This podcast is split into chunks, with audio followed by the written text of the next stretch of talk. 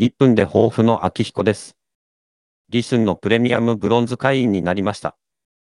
プラットフォームを応援する気持ちです。話は変わりますが、静かなインターネットのスポンサーにもなるか考えています。これは一種の推し活なのかもしれない。最近では、ポッドキャストスタジオのクロニクルのサポーターにもなった。サポーターというと連想するのはサッカーチームのサポーターだ。私はプロスポーツにはほとんど関心ない。また、芸能人の熱烈なファンになったこともない。だから、何かをサポートするという発想がほとんどなかった。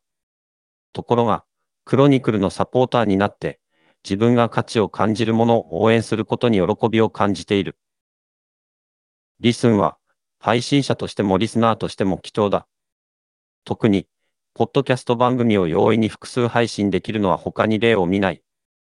しかも完全日本語である。価値を感じたら対価を返していきたい。